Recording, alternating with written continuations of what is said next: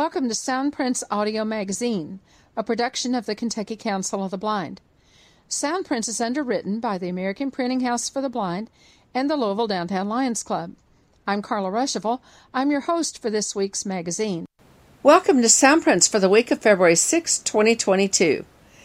These events are on the KCB Zoom line. Join them by using your computer, cell phone, or landline and dialing 669 900 6833. Enter the code 862 9889 6972. KCB Next Generation is the chapter of the Kentucky Council of the Blind for members under 40, as well as others who wish to be supportive of the efforts of that group. Next Gen will hold its February business meeting on February 10 at 8 p.m. As always, meetings are open and everyone is welcome. It's time for bingo at the GLCB Roundabout. The Greater Louisville Council of the Blind invites everyone to come and play on Friday, February 11 from 7:30 to 9 p.m. Grab your board and join us for an evening of games and winners. The next Kentucky Council of the Blind of The next Kentucky Council of Citizens with Low Vision Peer Support Call is on Wednesday, February 16 at 8 p.m. By popular demand, we'll be learning how to enter contacts into our smartphones and we'll discover how contacts can help us use our phones more efficiently. This month, the Tri State Library Users is reading Rat Race by Dick Francis, available from both Bard and Bookshare. Be sure to race to read this book and join us for the book club and business meeting on Saturday, February 19 at 11 a.m. The South Central Kentucky Council of the Blind invites everyone to its social hour on Wednesdays from 2 to 3 p.m. Central Time, 3 to 4 p.m. Eastern Time. Sometimes there's a speaker, but there's always good conversation. The Zoom number for this call is 669 900 6833 and the code is 763 689 4411. The passcode, should you need it, is 25852. The Kentucky Talking Book Library will hold its next book club meeting on Tuesday, February 15 at 3:30 p.m. Eastern Time. The February selection is Brave New World by Aldous Huxley. For more details or to be placed on an email list to receive future information about the book club, call the library at 800 372 2968. The following announcement is from the Bluegrass Council of the Blind. O&M Clinic coming to Louisville February 19 and 20. The Bluegrass Council of the Blind is partnering with the University of Kentucky Visually Impaired Program, the Kentucky School for the Blind, and the Kentucky Office of Vocational Rehabilitation to offer an orientation and mobility clinic, which will offer a variety of workshops around the state to help fill one of the largest gaps in services for people who are blind or who have low vision.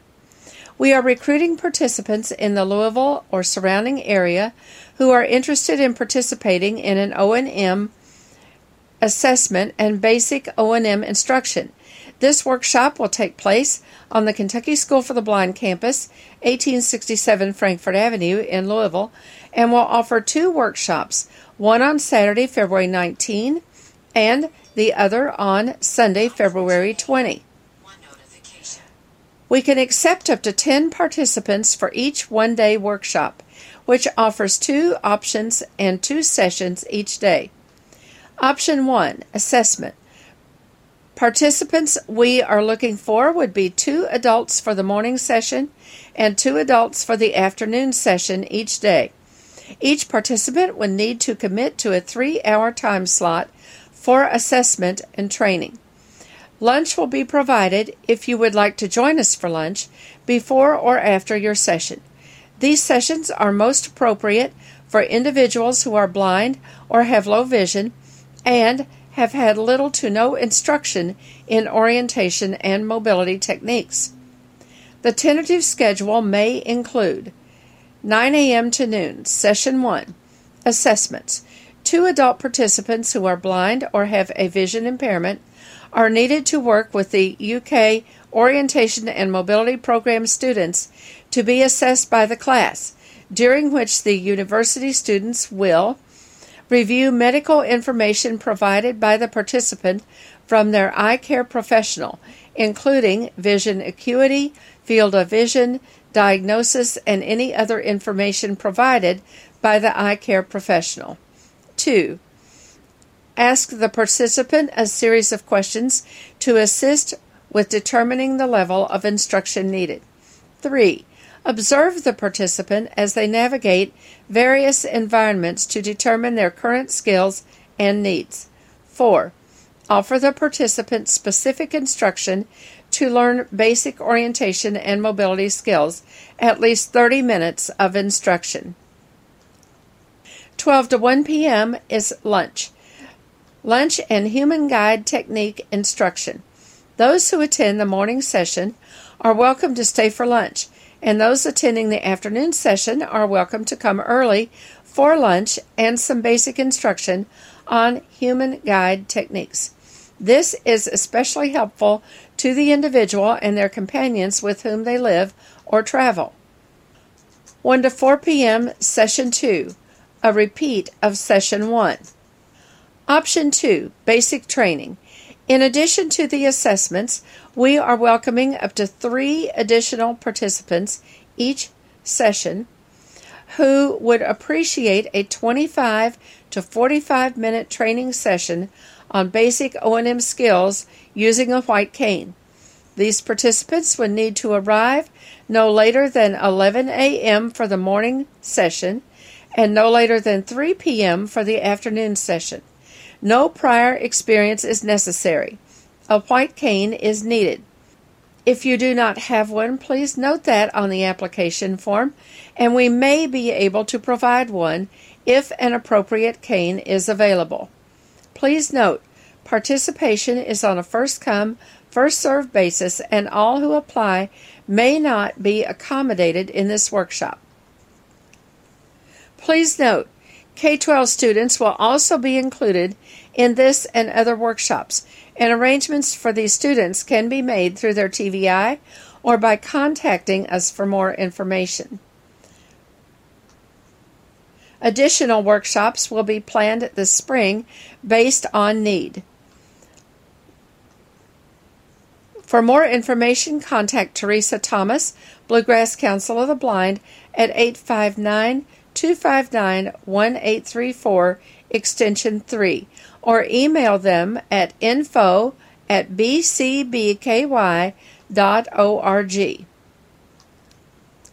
One more note, it is necessary to complete an O&M clinic intake form in order to participate in these workshops. The Greater Louisville Council of the Blind has for many years participated in the Neighborhood Bicycle and Pedestrian Access Committee, which is a joint effort of several neighborhoods in Louisville. We are pleased to report that one of our long-time efforts at the intersection of Payne and Clifton Avenues in the Clifton area has finally come to fruition. The following announcement is from Works Week, a publication of uh, Louisville Metro. It says recently, Metro Public Works reworked an intersection at Payne Street and South Clifton Avenue in District 9. The traffic calming island on the southwest corner of the intersection was removed in favor of a new, straighter roadway path and a brand new four way stop. The intersection was also updated with ADA compliant sidewalk ramps, detectable warning pavers, and painted marked crosswalks. Another seemingly small public works project which will greatly improve mobility and quality of life in the neighborhood. Special thanks on this project to Bill Hollander, who is our retiring Metro Council person that represents District 9. And this announcement comes from Clark Rachfal, ACB's Director of Advocacy and Governmental Affairs in the ACB office in Arlington, Virginia. The Federal Communications Commission, FCC, as a result of the 21st Century Communications and Video Accessibility Act of 2010, CVAA, has jurisdiction over technology that can play video content as well as display only video monitors and projectors. Thus, technologies such as televisions, cable set top boxes, computer monitors, digital cameras, and other digital apparatuses must include accessible user interfaces for people who are blind and visually impaired. In December 2021, Peloton Interactive, the connected fitness company, filed a limited waiver petition at the FCC seeking to exclude their equipment from the accessible user interface requirement for 18 months. More information on the FCC rules and the Peloton waiver petition can be seen at www.fcc.gov slash fcc seeks comment Pelotons, P E L O T O N S dash petition, P E T I T I O N dash waiver, W A I V E R dash accessible, A C C E S S I B L E dash user dash interface dash rules. In 2020, ACB worked with Peloton to enable the Google Talkback screen reader on the Peloton bike and Bike Plus to make the user interfaces of their products more accessible. It is our desire that Peloton continue down the path of inclusion and accessibility to make all these products accessible for the blind community. On Monday, January 24, ACB filed comments with the FCC regarding Peloton's petition for a limited waiver of the accessible user interface and digital apparatus requirements of the CVAA. We oppose the 18 month waiver time period and urge the FCC to clearly state that Peloton's equipment and other connected exercise equipment that plays and controls video content falls directly under the FCC's jurisdiction. For more information on this subject, contact Clark Rachfal at the ACB National Office in Arlington, Virginia. The phone number is 202 467 5081, or you can email Clark at advocacy, A D V O C A C Y, at acb.org. One very hot topic around ACB and the blind community this week is the accessibility of COVID at home tests. The government is providing free at home tests, but they are not accessible. Kim Charlson, immediate past president of the American Council of the Blind, visits with us on page two to talk about these issues and some solutions that are currently available. Kim also discusses some other COVID related accessibility issues, so be sure to listen to her presentation. Every 10 years, the U.S. government conducts a census, a counting of people who live in the United States. Then, about two years later, comes redistricting. It affects small towns, cities, states, and congressional districts. But what is redistricting? Why does it matter, and how does it affect each of us? Redistricting was the topic of the February 4 quarterly meeting of the Greater Louisville Council of the Blind. On page three, Debbie Dethridge introduces our 9th District Councilman, Bill Hollander, and he gives us a concise overview of how redistricting works. There was much more information shared on this topic, and we hope to bring you a more in depth look at this presentation on a future Soundprints. As always, we welcome your comments and suggestions for future shows. Give us a call at 502 895 4598 or email us at kcb at kentucky acb.org. Page two. I'm speaking with Kim Charlson. Kim hasn't been on Soundprints for a long time, but she used to be on a lot because Kim is the immediate past president of the American Council of the Blind from Watertown, Massachusetts. And she has uh, been involved in many, many different kinds of advocacy over the years. And uh, we're talking about an advocacy issue today, uh, one that has become all of a sudden at the forefront of a lot of our thoughts uh, since shortly before the first of the year uh, that relate to home testing uh, for COVID 19. And it seems like there's always something new every week or every couple of weeks that relates to this. But we've asked Kim to be with us today because uh, Kim, shortly before the first of the year, appeared in an article, was quoted in an article in the New York Times. And um, she has been really involved in a lot of the advocacy related to this. And we've invited her to come and tell us how this has all come about and where it is at this point in time. I'm sure there will be other incidents, other things that have to do with this that are coming up. But um, but let's find out where we are related to this right now. Welcome, Kim. We're so glad you're here. Thank you, Carla. So the the whole issue, as Carla said, about um, accessibility, or in this case, lack of accessibility, for the COVID uh, home test or the COVID rapid antigen tests that are all all the rage and talking in the news about what's going on and that kind of thing.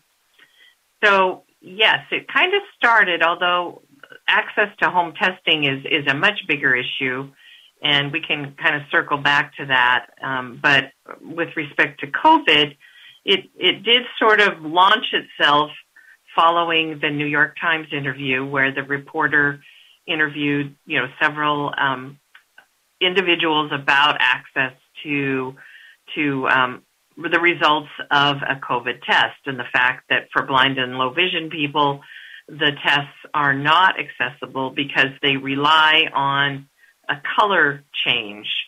Um, in your in your results um, when you when you line everything up. And there's currently I believe there's nine different types of COVID home tests that are on the market. And they range from the fairly inexpensive, where you have to put a couple drops of liquid into a tube, and then you do your swab of your nasal passage, and um, then you slide the swab into the tube, and you wait 10 or 15 minutes, and the color will change um, depending on what positive color is and what negative color is. So the directions are fairly complex for these tasks because you have to do everything in the right sequence, in the right order, at the right time. And of course, the directions are not accessible. So the question from the New York Times reporter was, what do you do? And that was the first question. So so I'll talk about what we can do right now. I mean, there's the obvious solutions. If you know, what would we do today if someone handed us a COVID test and, and said, "Here, you need to take this test by tomorrow"? Well, we might turn to a family member or a friend. That's probably just about one of the few options that we have as blind individuals to to take a, a home test. Um, those, you know, while there it's helpful to have sighted people that can help, from time to time, not everybody might have that. Or um, also, the other fact is that you may not want to expose others that you care about um, to the fact that you were feeling symptoms that may be COVID. So you're concerned about their health and safety as well. Um, so so th- so that's a possibility, but you know maybe one that's not quite as high up on the on the list. So there are a couple options for people today to to get help and support. I mean, the fundamental principle here is the tests are not really independently accessible. You can't do them um, independently and get the results from start to finish for a variety of reasons. The instructions aren't in an accessible format. They require color to, to determine your diagnosis. but there's a couple services that are out there that can help you if you have access to a smartphone. So the first one would be um, the Aira service, um, and you don't have to be a paid subscriber to use their COVID um, package right now. They have a special offer. Anyone who needs assistance with taking or reading the results of a COVID home test, they they will allow 30 minutes of time at no charge, but you have to be set up with the app on your phone and be a registered explorer, as what they call them. So, so Aira is available to anyone who has a cell phone. Agents have been trained to um, to to guide people through the test process um, and to read the results. You probably most tests have like a 15 or 20 minute wait. So you probably would end up coming back with a different agent to read your results. Um, there's also a service for um, Be My Eyes, which is again another app with your smartphone. And Be My Eyes has a category of support with professional organizations. Um, ACB is a, a Be My Eyes um, provider where you can click on, um, you know, get more information from experts in the field, and ACB is one of those. And the, the organization that is providing support for COVID test results and assistance is Accessible Pharmacy Services for the Blind. And that's a, far, a mail order pharmacy service that provides prescriptions with accessible labels. And they also provide some diagnostic assistance and support for um, COVID home testing. So that's another really good resource to um, to have in your in your back pocket if you need it. But both of those obviously only are usable by people who have access to smartphones. So that became the next question from the reporter about what do you do?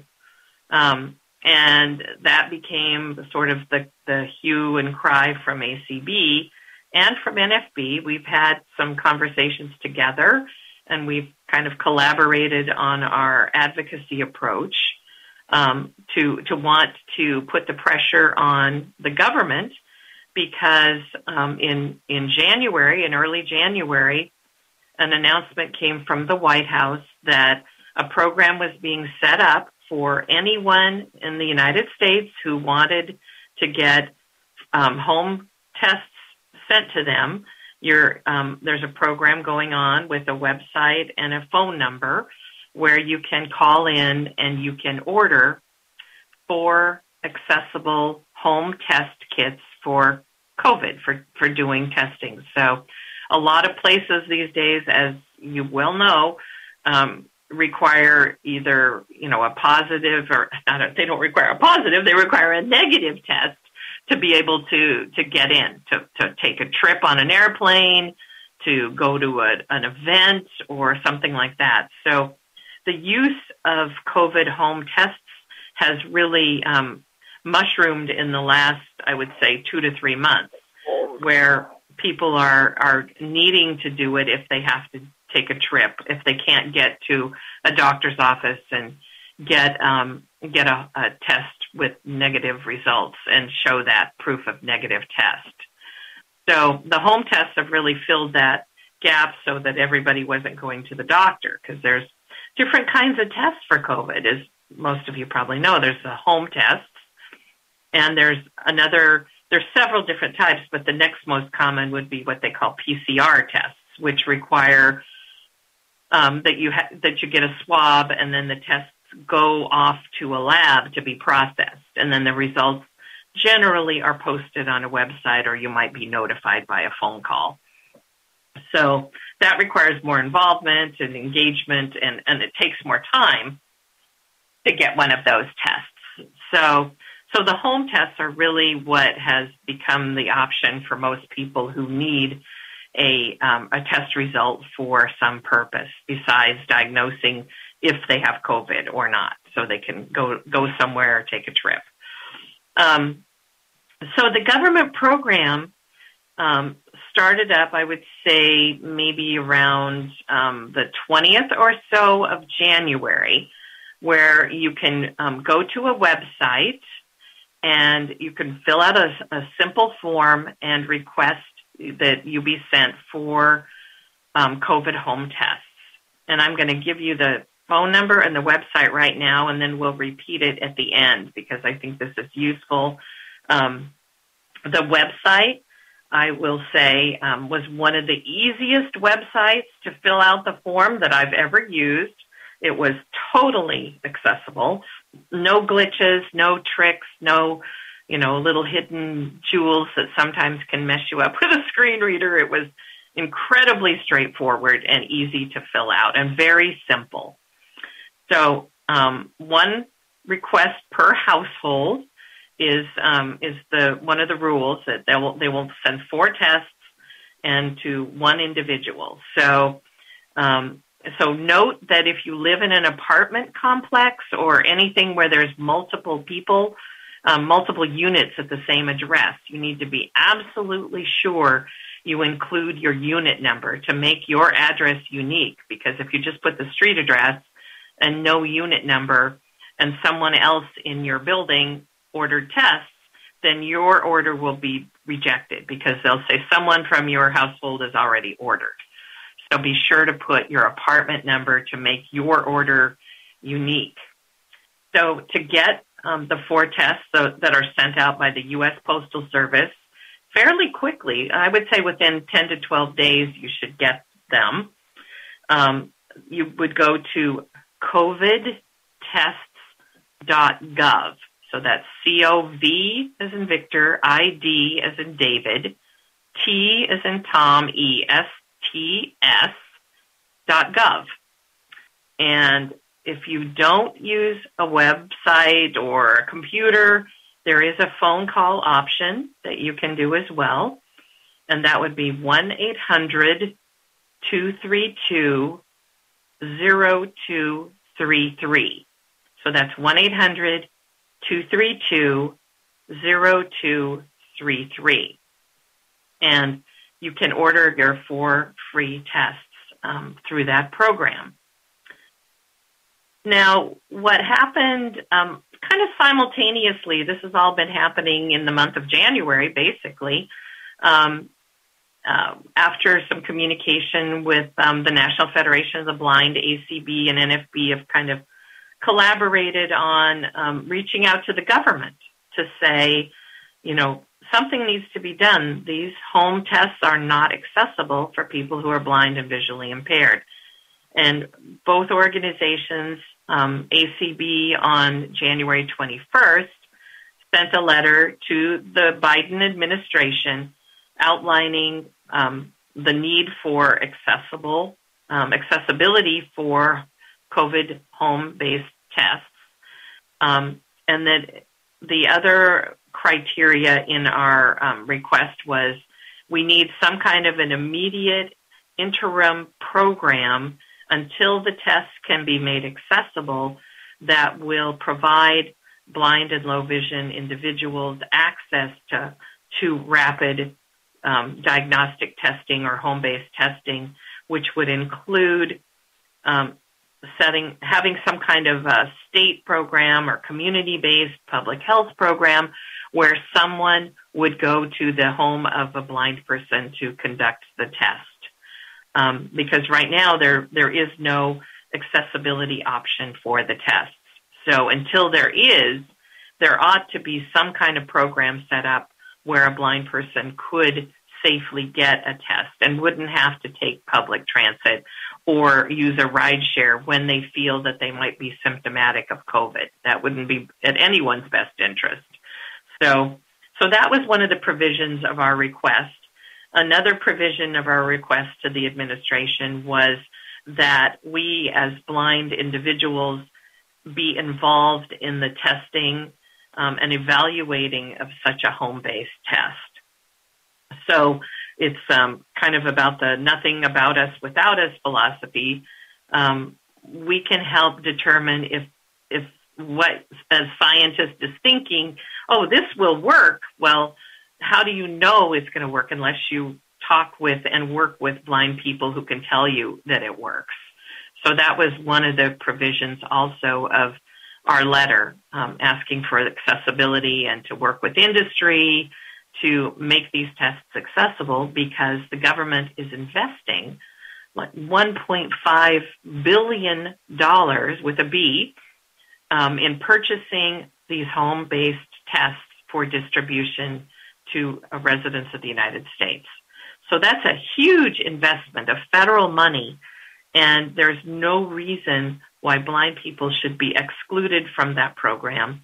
And right now, in, in all essence, we are excluded um, without gaining sighted assistance to help us use the tests. So that happened on the 21st of um, January.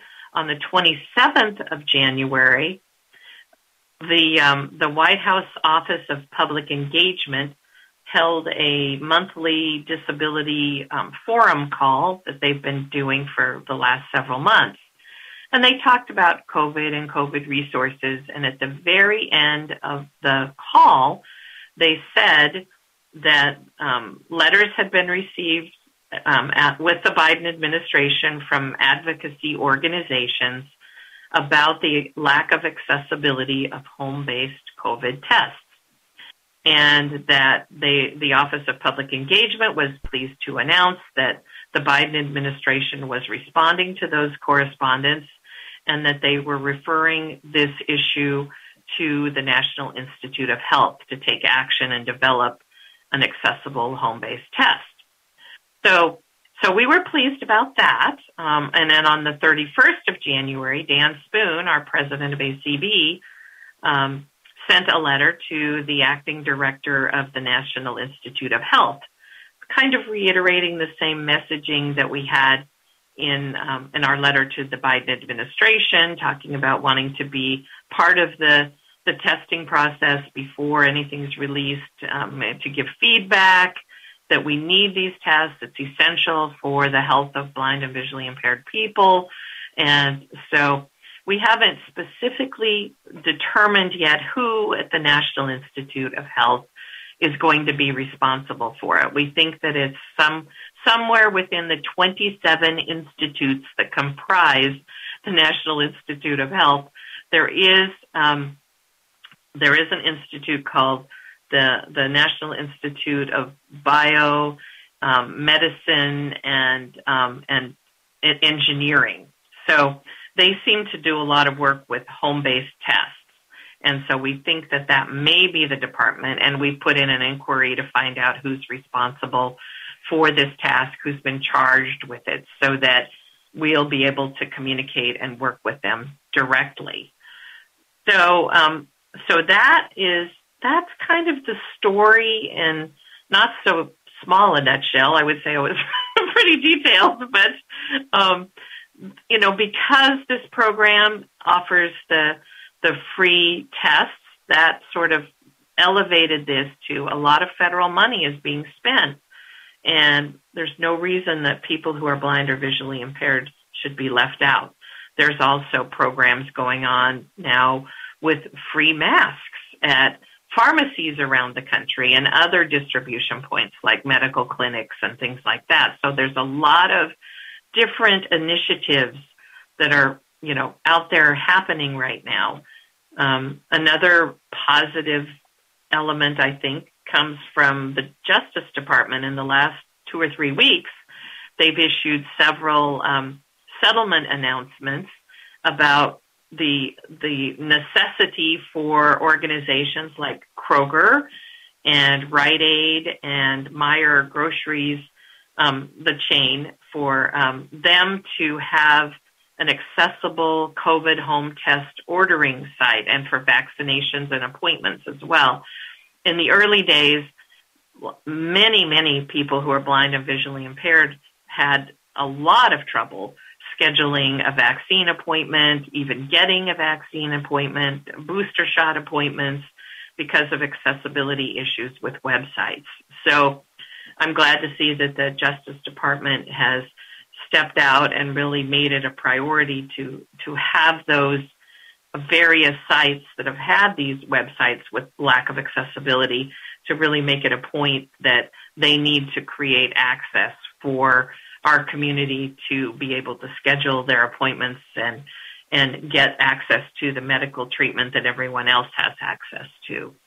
So there's been quite a lot going on in in the last um, four to six weeks around the whole aspect of accessibility, where it touches on in various ways upon COVID and testing and vaccination and, and all those different things. So, well, it it seems to me that this is a really kind of a good example of how advocacy can can uh, can kind of drag along, drag and drag and drag, and you think, boy, we're really not getting very far. It, almost doesn't matter what the topic is. Um, they're, you know, wanting, asking for change, asking for things to be accessible can just seem to take forever. And, and I think we can come up with a number of examples where that would be true. And then all of a sudden something happens, something that gets a lot of attention, and that particular issue just seems to take off. And this is sort of what's happening here. Mm-hmm. Maybe out of this issue, this this COVID issue, which is certainly a big problem, and and uh, you know has been here. Who would have thought we'd be talking about this two years after it started? Um, but uh, you know, perhaps, and, and and you may not think this is especially true, but it would seem to me that this has brought a lot of attention to the need for accessible home testing, and maybe if we're lucky, and actually it, it's not luck, it's if we keep the pressure on in other areas and other types of tests, maybe we will be successful in getting some additional accessibility and other types of home tests for other medical issues. Do, do you see that as a possibility? I, I absolutely do because part of what we've been saying is that um, with some, you know, with some thought given to accessibility, we think that this is very doable. Um, last year, Royal National Institute of Blind People, RNIB, um, did some work with um, a couple um, pharmaceutical companies to create a, an accessible um, pregnancy test. Now, pregnancy tests are not a new thing. They've been around, you know, the home-based pregnancy tests, I would say for maybe 40 years or so. Um, and they're very simple. They're, again, it's, you know, I kind of uh, attribute all of these home-based tests as kind of science experiments because if you do A plus B, then the results are C. So it's very scientific. Um, the the accessible pregnancy test that RNIB has worked on is um, a, it's a it's a variable that has a, a little battery comp- component to it that reads the test results and provides an accessible um, response so that you know when it has braille and large print and electronic instructions. And it's mm-hmm. a it's a separate order. You wouldn't go into the pharmacy and buy an accessible pregnancy test, but you can order it um, on the market, and it costs about twenty to twenty five dollars. Now, a regular pregnancy test costs maybe um, bet- probably no more than ten dollars it's been a while since I needed to buy pregnancy test, so I don't know. but uh, um, the so there is that example out there now of an accessible home-based test, and you know most of us have probably had um, or heard of people. There's there's advertising on television about kidney function tests and Cologuard for for um, diagnosing other kinds of of um, conditions, and that's probably just the, the tip of the iceberg. I'm sure there are other types of tests that are medically just much more efficient and convenient for people to do from home. And, you know, I am very hopeful that if, if we can get the pharmaceutical industry and the National Institutes of Health and the FDA all engaged in in thinking about accessibility for people with disabilities that that this is going to go way beyond just a, a COVID home test and will impact other types of medical testing down the road. Right. And if we can demonstrate uh, through the COVID testing that making things accessible is doable, is possible, practical, all these things, um, and uh, and and that it can then be um, be kind of transferred over to other types of tests. Uh, you know, some real good will come out of all this. Absolutely. You know, Kim, I was thinking as you were talking about, uh, you know, you writing the letters and getting the uh, response uh, from the White House and from others. I'm sure you can think of instances over the years, as I can, of how long it can and how impossible it is sometimes to get a response to anything like this. And uh, just the uh, the feelings of urgency with COVID. Um, you know, there's a lot of bad things about this pandemic, but there are some good things. And um, this is an example of something good that can come out of something that's not so good. I, I totally uh, agree. I totally yeah. agree. It's, I mean, who would have thought that we would write a letter to the White House and six days later we would have a, a response. response. I mean, exactly that, that told us that it's being, you know, it's being done. It will be done. It was very positive. It was. It's being referred to the National Institute of Health. They have a division that does this kind of work, and we're working on it. Now that was pretty, you know, positive feedback for six days in government. Kim, I mean, you don't normally. It ought, it ought to take you six months just to find out which office and an NIH it was going to go to. exactly. So, so you know, I'm I'm really pleased with the the efforts of um, all kinds of advocacy organizations. NFB's been right there. They're doing some testing right now. They've acquired all the tests on the market and are analyzing, you know, which ones actually work. Um, and they've so far in their research, they've identified that there is one test that is technically accessible. Um, of course, it happens to be the most expensive one on the market. It, it oh, requires it requires a sort of a cartridge bay that you plug a cartridge in after you've taken your sample. Um, the cartridge adapter um, it costs four hundred dollars. The test oh, costs oh, seventy five dollars. So, you know, I don't think that's going to be the test, although we did float that as a possible idea that to say, the government could buy people who are blind this test um, because it's accessible now um, if that's what they choose to do, or they could make one of the home-based tests accessible. This is a home-based mm-hmm. test, but it's got this um, cartridge component that plugs in, and then you you take the test, which is a, some kind of a little cartridge. I haven't seen it because it costs four hundred dollars. So, but um, and and then you get your results back. So it might take some modification, but it's it's almost there. It's just that it's four hundred and seventy five dollars for a COVID test and seventy five dollars for every test after that. So the so, cartridge is reusable. Yeah. The four hundred dollar up part of it is reusable. That's right. It's not four hundred and seventy five every time. It's seventy five uh-huh. each time after you have to after after the initial purchase of the of the cartridge that reads the results. Right. Um, right. So so it's kind of interesting, an interesting concept. It's very different from most of the other tests um, on the market, but um, so that was one idea that was floated, which was to, to get anyone who needed one who was blind, you know, this more expensive test. Um, mm-hmm. and, and so that's been floated out there too, but you know, they're spending an awful lot of money.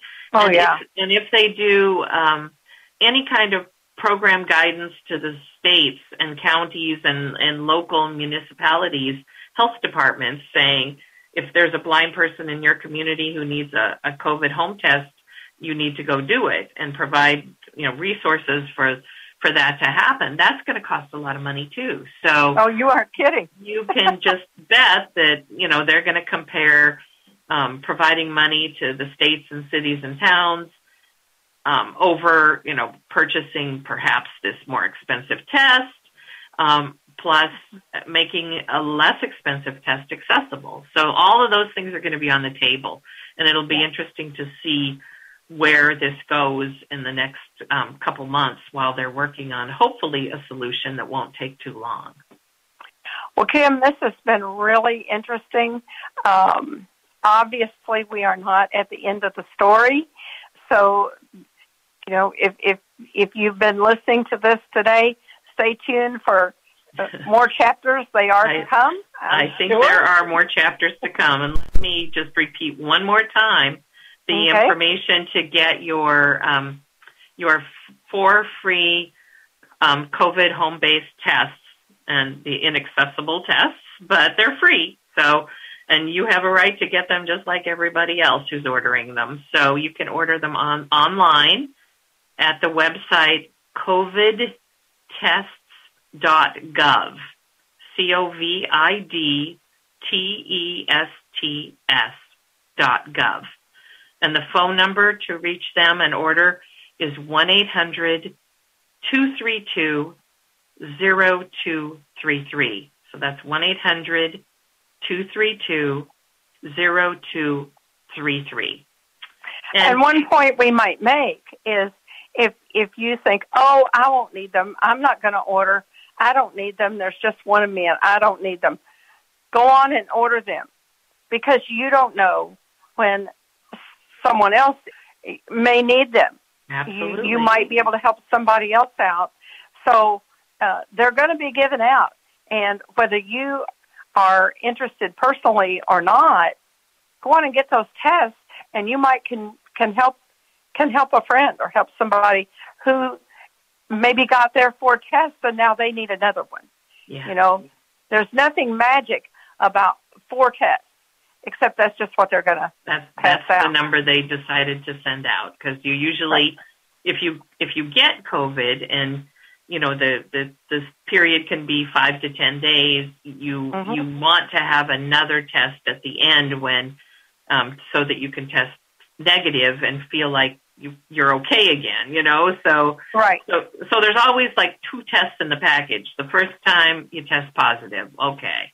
Then you want that second test so that you can test negative and feel like maybe you can go back out to the grocery store with your mask on, you know? So that's important as well to to have that closure that you're not contagious. So hmm Right. So I'll So- be happy to come back when there's more to report and tell you the next chapter on this advocacy issue that ACB is so involved in. But thank you for having me come and share. Page three. our first speaker that we're going to have, and we're always happy that uh, he takes time out of his busy schedule to meet with us and uh, discuss issues. But uh, is going to be Council uh, Councilman Hollander. He is from the Ninth District. Thank you, uh, Bill, for meeting with us tonight. You're very welcome. Thank you for the invitation. Uh, I see Dee Pregliasco is here, who I, I know, I guess, is going to talk about um, uh, uh, redistricting, maybe in general, but uh, also at the state uh, level, where she has been involved very deeply. But I'll just, just in general, so I, excuse me, uh, so I'll sort of set all of this up.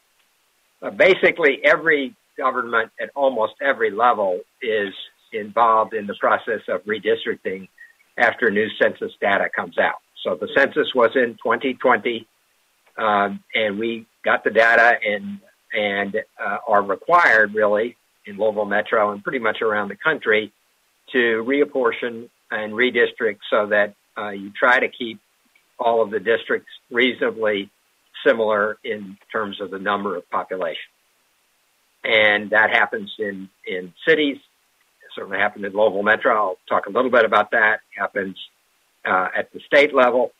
Uh, I'm actually going to be represented by a a different state representative, uh, a different state senator, uh, and uh, my Metro Council district remains the same, but I'm not running for reelection, so I'll be rec- rec- I'll be uh, uh, represented by a different Metro Council member also. This is also happening, of course, at the at the federal level, so all around the country. Uh, it's something that's required. In Louisville Metro, uh, the effect of this has been, you know, this is the second time that we've redistricted um, Louisville Metro Council districts since uh, the merged government, the consolidated local government was formed. And what we have found in each of the census is that the population has moved to the eastern portion of the county. And in some cases, some sections of, of western Louisville have actually lost population. And certainly eastern portions of the county have gained a lot of population. So uh, what that means is in general that the districts have to move to the east. And in in uh, in uh, 2010 or after the 2010 census, uh, my predecessor's district included uh, most of Butchertown, all of Irish Hill. Uh, a lot of that was lost, and and those neighborhoods really got uh, divided up after 2010 as the district moved east, and and District Nine picked up some more precincts in in St. Matthews and other uh, suburban cities. And the same thing has happened here. Now, one thing we did uh, do or try to do at the at the council level uh, was to keep neighborhoods together as best we could. So all of Butchertown now is gone from District 9. It's in District 4. It's a district that has downtown and further to the west. Uh, but uh, Irish Hill, a smaller uh, neighborhood, we were actually able to pick up all of Irish Hill. So we've kept that neighborhood all together now in District 9. Uh, so we actually added a few people there to make it uh, uh, part of District 9. Uh, we were not able to do that with uh, Clifton Heights. So Clifton Heights has been uh, split. it's interesting. The, the sort of you look at the maps as to what the Clifton Heights neighborhood is. it really kind of wasn't split, but Clifton Heights is actually, as a neighborhood association, serves more than what's on the map for Clifton Heights. So the so what is served by the Clifton Heights neighborhood is split. So the practical effect of this, and I've certainly had lots of conversations with people, particularly in Clifton Heights about this, is you know the, the practical effect of it for local government is that you know you're going to be represented by somebody different if your district has moved and you know you get letters from them saying, "So what? What? You know, what does this mean for my services and my taxes?" And and the answer is, it doesn't mean anything. It does mean that you're represented by somebody else, and that when you go to the polls, you're going to be voting in a different in a different district. Debbie, I've got just uh, just one more comment, if I can. Um, sure. And and certainly, uh, you know, there are just some really egregious examples of of really bad policy. I will say one happy thing here, or one comment about uh, the opportunity that new representatives give you. And that's my seat, not because of redistricting, but because I'm retiring. Uh, but it's also, you may find that, like me, you have a different state senator or a different state representative. You, you will never have a better opportunity to tell the people who are going to represent you what's important to you and what's important to your community. And I always talk about Bill Wright uh, telling me sidewalks uh, when I was running and how I remember that. You will never have a better opportunity to make your voice heard and be heard than when people are out campaigning. So, uh, you know, when when folks are asking for your vote, if they're particularly if they're new new representatives and and uh, you know campaigning a little harder maybe than a, than an incumbent, um, you know, make your voice heard. You'll get that opportunity, certainly in District 9 if you live here, uh, but in many other areas around around the state also with this new redistricting. Dave Weldy, you can go ahead and ask your question. yes, I wanted to ask the state phone number for the legislatures, please. The number, uh, let me, let me, the number is three eight hundred three seven two seven one eight one. People who answer those phones are really, really uh, terrific public servants. They will be very uh, nice to you. Uh, it, it, it, helps if you have the bill number that you're interested in, but you don't have to. And you know, you can. They will look up information as to who represents you if you give addresses. If you call, you know, frequently, they'll remember you uh, because they've got a database with you, and so it's it's a it's a great way to make your voice heard. 800-372-7181 because this is important. Uh, there's actually a special election in that district that that uh, Reggie Meeks uh, is re- is retiring from or has retired from, and that election is in February. And the deadline actually for seeking an absentee ballot in that election is coming up next week. So if if if, if you want to know anything about that, let me know. Let me know. I'll be happy to. You know how to reach me, or uh, you know, you go to the Jefferson County Clerk essentially and request an absentee ballot. Um, but but uh, there is a special election this month in February for for Reggie Meeks' seat. He has resigned, so you are not currently represented in, in the state house. This is Debbie. Did you say, uh, Bill, that the uh, will things change with voting? Did you say that some polling uh, people's polling places may change? Uh, no. Uh, okay. Not necessarily. Now we we did uh, as part of Louisville Metro, we did split some precincts, so uh, that will require when this whole process is done. And my understanding is the county clerk is waiting until the sort of state maps are finalized uh, in drawing a few new precincts. So that you know, it's it's possible that that that there will be new polling locations. Nothing has been announced about any of that at this point. You know, it's important. We keep saying it's important for everybody to get to know their council person, the one that represents you wherever you live. Absolutely agree with that, and I'll I'll just repeat what I said at the beginning. You'll never get a better opportunity to get their ear uh, than when they're knocking on your door asking for your vote, or showing up, or or showing up at a forum, or you know, mm-hmm. I, I, it, it, it, advocacy should certainly continue while somebody's in office, but it should begin while people are running for office because they remember those kind of things. Thank you. Thank you all. If you have questions about the Kentucky Council of the Blind, or you need information on resources for people with vision loss, call us at 502 895 4598 or email us at kcb at kentucky acb.org.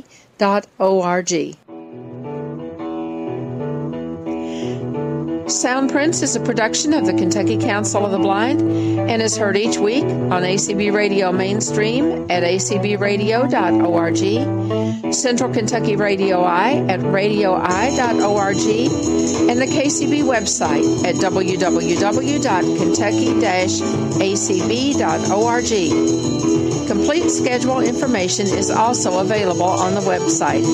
Sound Soundprints is underwritten by the Louisville Downtown Lions Club and by the American Printing House for the Blind. This is Carla Ruschival for Soundprints. Have a great week, everybody.